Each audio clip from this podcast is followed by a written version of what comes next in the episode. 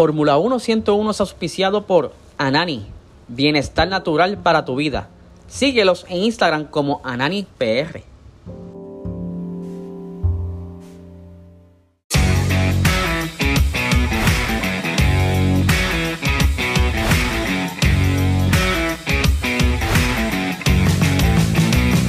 Esto es Fórmula 1 101.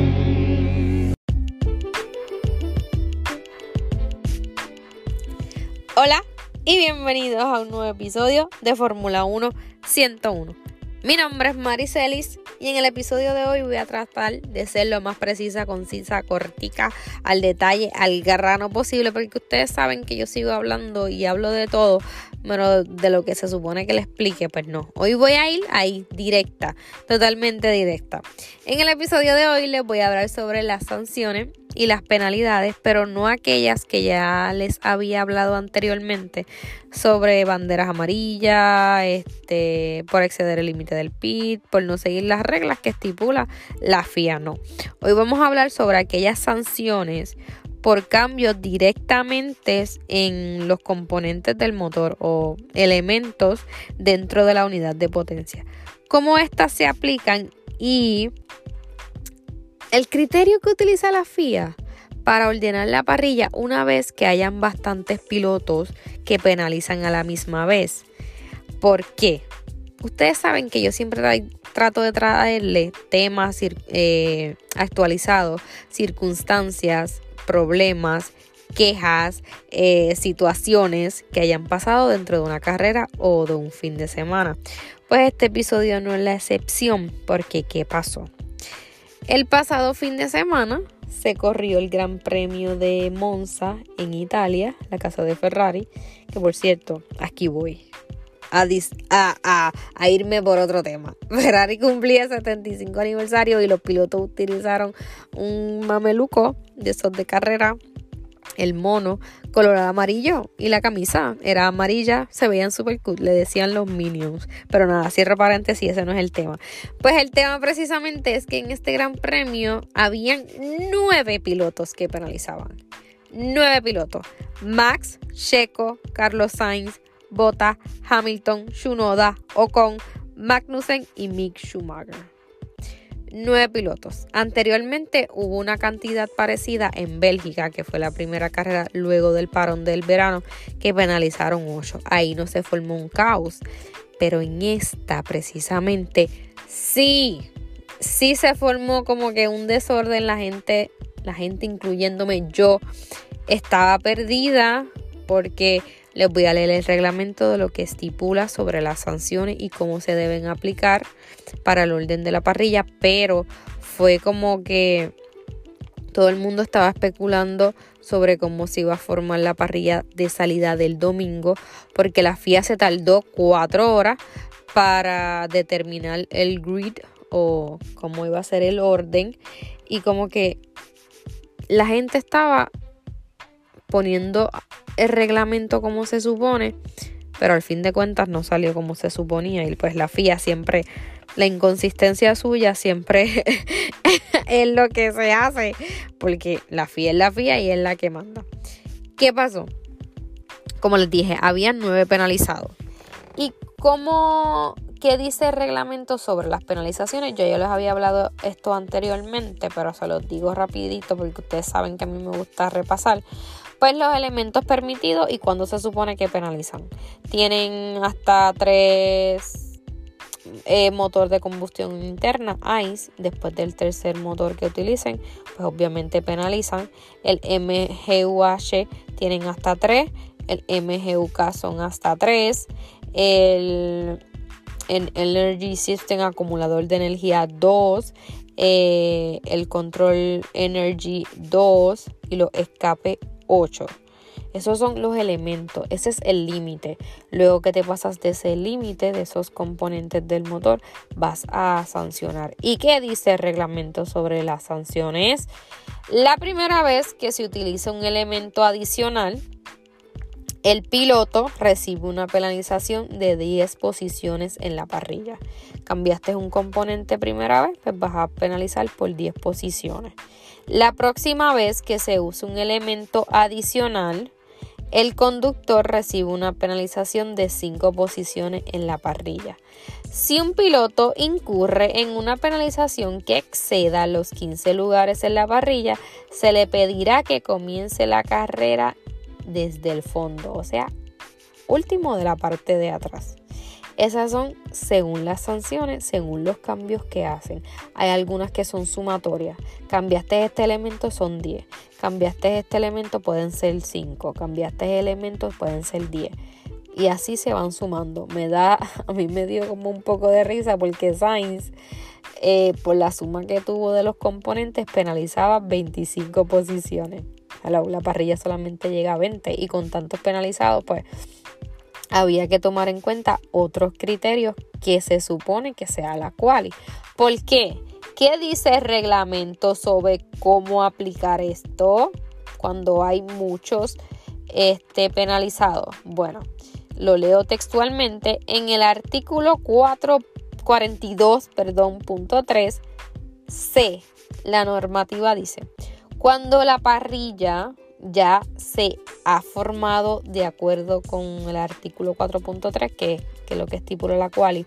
En situaciones normales, pues ustedes saben que el orden de la parrilla siempre lo va a determinar la quali.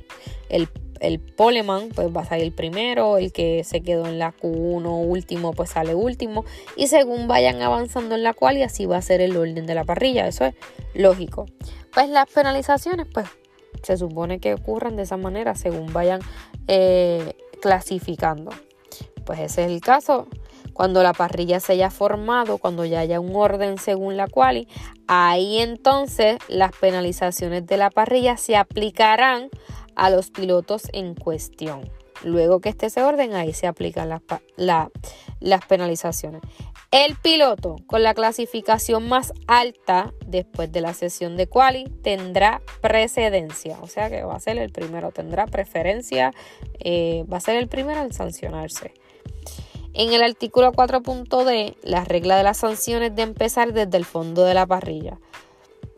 Una vez la parrilla se haya establecido de acuerdo con los artículos anteriores y lo que les mencioné anterior, se aplicarán las sanciones de parrilla a los pilotos que tengan que empezar la carrera desde el fondo de la parrilla.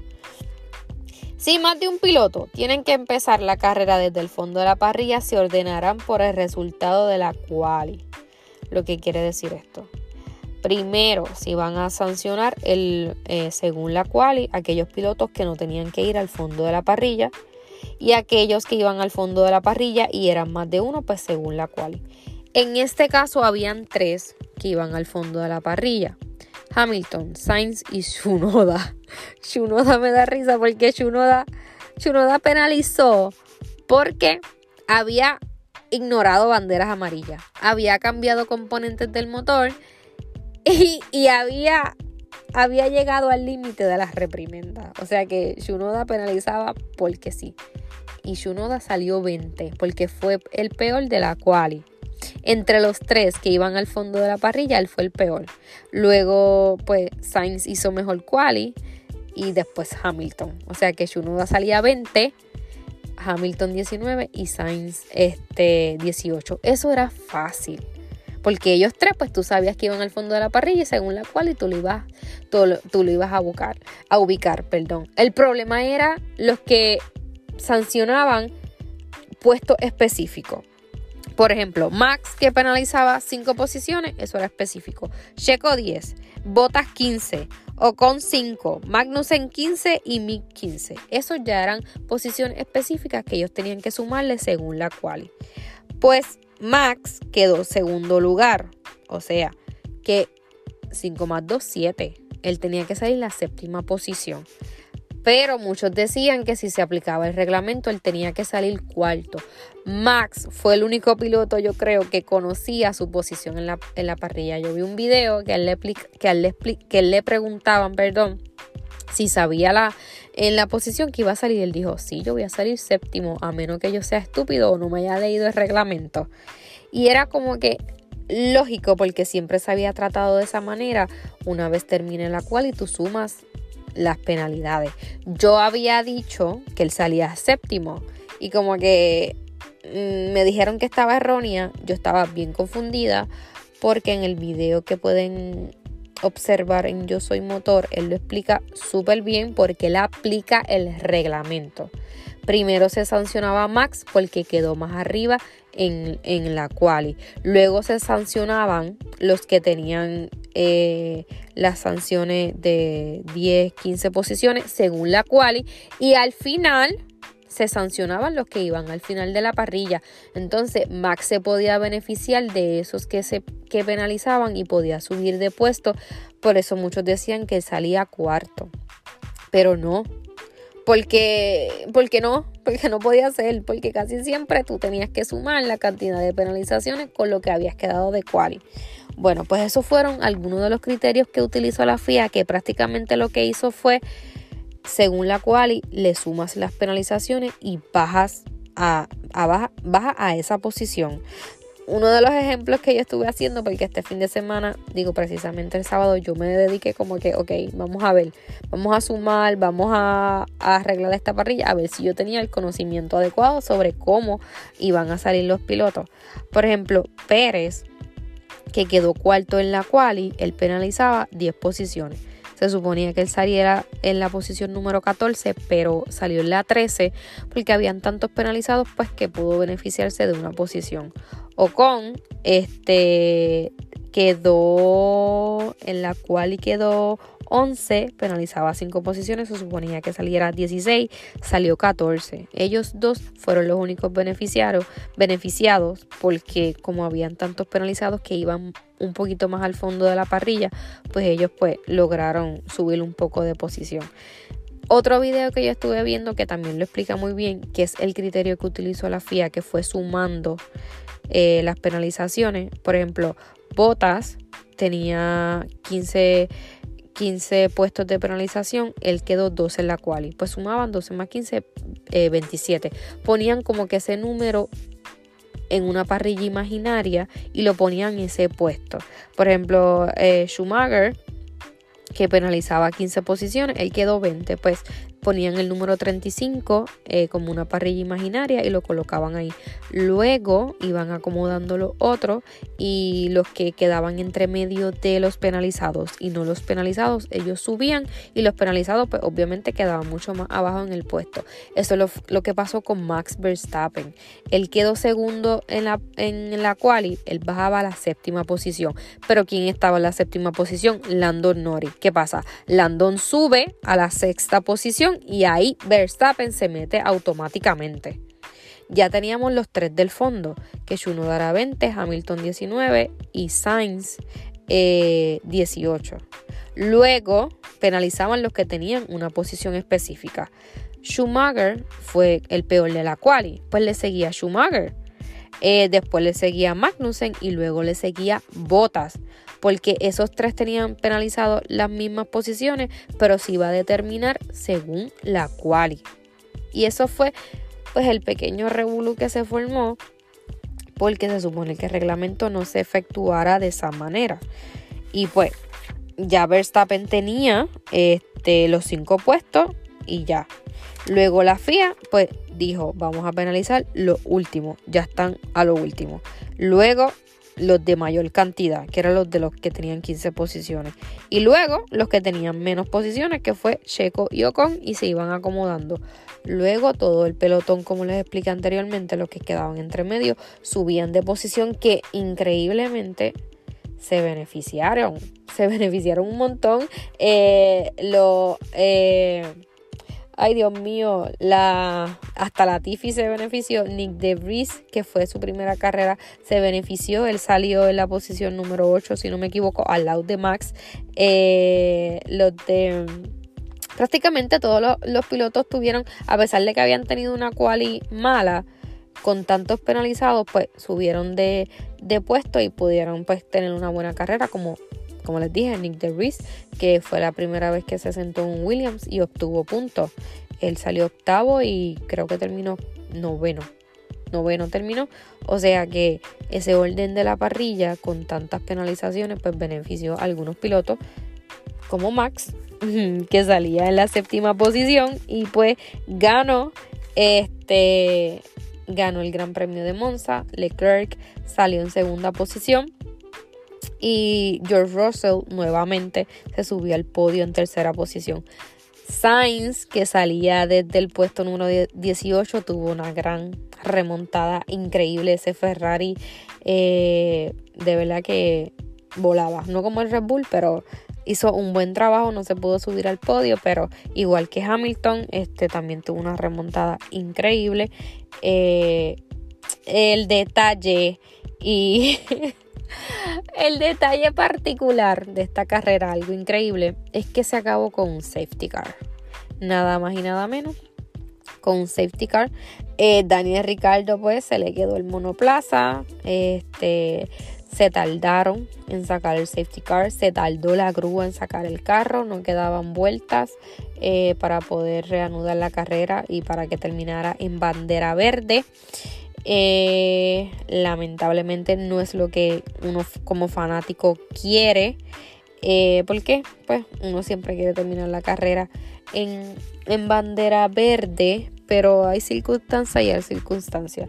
La FIA, yo como directora de carrera que no soy, hubiese sacado una bandera roja, te daba tiempo pues a, qué sé yo, a que la carrera terminara bien, con bandera, eh, por reanudar y se terminará bien. Este, porque te daba la oportunidad de ver a Max y a Leclerc batallando porque ellos habían cambiado goma, tenían gomas rojas y podía haber una batallita ahí chévere porque realmente la carrera más o menos y en Monza, Monza es el circuito más rápido en toda la temporada que se supone que sea una carrera interesante, súper buena, pero no, no fue tan, tan espectacular como uno diría. Este, solamente las remontadas que hicieron algunos pilotos. Pero, este, y nuevamente aquí sale el detalle de Abu Dhabi, porque Abu Dhabi siempre sale en todas las carreras. Eh, pues esta se terminó en safety car, Abu Dhabi no se terminó en safety car, eh, las decisiones de la FIA no son consistentes. Gente, yo les digo una cosa, Abu Dhabi va a existir toda la vida, toda la vida en la Fórmula 1, en la historia de la Fórmula 1, las circunstancias que se dieron, lo que se había en juego, los pilotos habían llegado empatados, eh, tenían una guerra ellos dos. yo entiendo que la FIA se volvió como un reguero más y debieron sacar bandera roja. Y pues se hacía una relanzada de la carrera y ya, pero ya eso pasó, pero la gente siempre va a hablar de Abu Dhabi, es una espinita que está ahí, no nos pueden decir, ay, ustedes vienen otra vez con Abu Dhabi, no importa, siempre va a estar ahí y a mí no me importa decirlo, algo que sí afectó y me afecta y me da rabia y, y me va a seguir dando rabia porque era un campeonato, el octavo campeonato para Hamilton y pues Max ganó con todas las de la ley, pero la FIA pues metió la pata. Y siempre se va a salir el tema de Abu Dhabi siempre va a ser un tema caliente que va a sobresalir, a sobresaltar a las personas y va a ser de discusión y bla, bla, bla. Y, pero no, no, no digan que dejemos de pensar en Abu Dhabi porque no va, no va a pasar. Pero nada, ya, eso es ya. No me gusta hablar de Abu Dhabi porque, pero siempre sale a colación por situaciones que pasan. No es obviamente no es viable que tú termines una carrera bajo safety car porque eso el fanático no lo ayuda. Y imagínate Monza, que es la casa de Ferrari, prácticamente allí estaban los tifosi y tú termines un safety car. Pero lamentablemente así terminó la carrera. Max sigue avanzando este, con los puntos, ya prácticamente se puede decir si se dan algunas circunstancias, matemáticamente él puede ganar en Singapur o en otra carrera. Si Leclerc eh, creo que si Leclerc termina noveno o fuera de los puntos pues y Max gana, pues puede ganar ya en Singapur, que son dos semanas de receso y después luego viene Singapur. Vamos a ver qué sucede con estos dos pilotos. Ya prácticamente el campeonato yo entiendo que está sentenciado. Segundo campeonato para Max Verstappen, Red Bull, eh, campeonato de constructores también. Pero nada, vamos a ver qué sucede y si, y si podemos seguir teniendo carrera no sé, eh, interesante, emocionante. Vamos a ver qué pasa de aquí a allá, a ver si, si Mercedes puede lograr su primera victoria, por lo menos Hamilton puede lograr su primera victoria y pues si Ferrari sigue metiendo la pata poder lograr ese segundo lugar en el campeonato de constructores. Pero nada, todo puede pasar aquí, así que nada, hasta aquí este episodio, espero que les haya gustado, espero que hayan entendido. Así que nos escucharemos en la próxima. Hasta luego. Bye.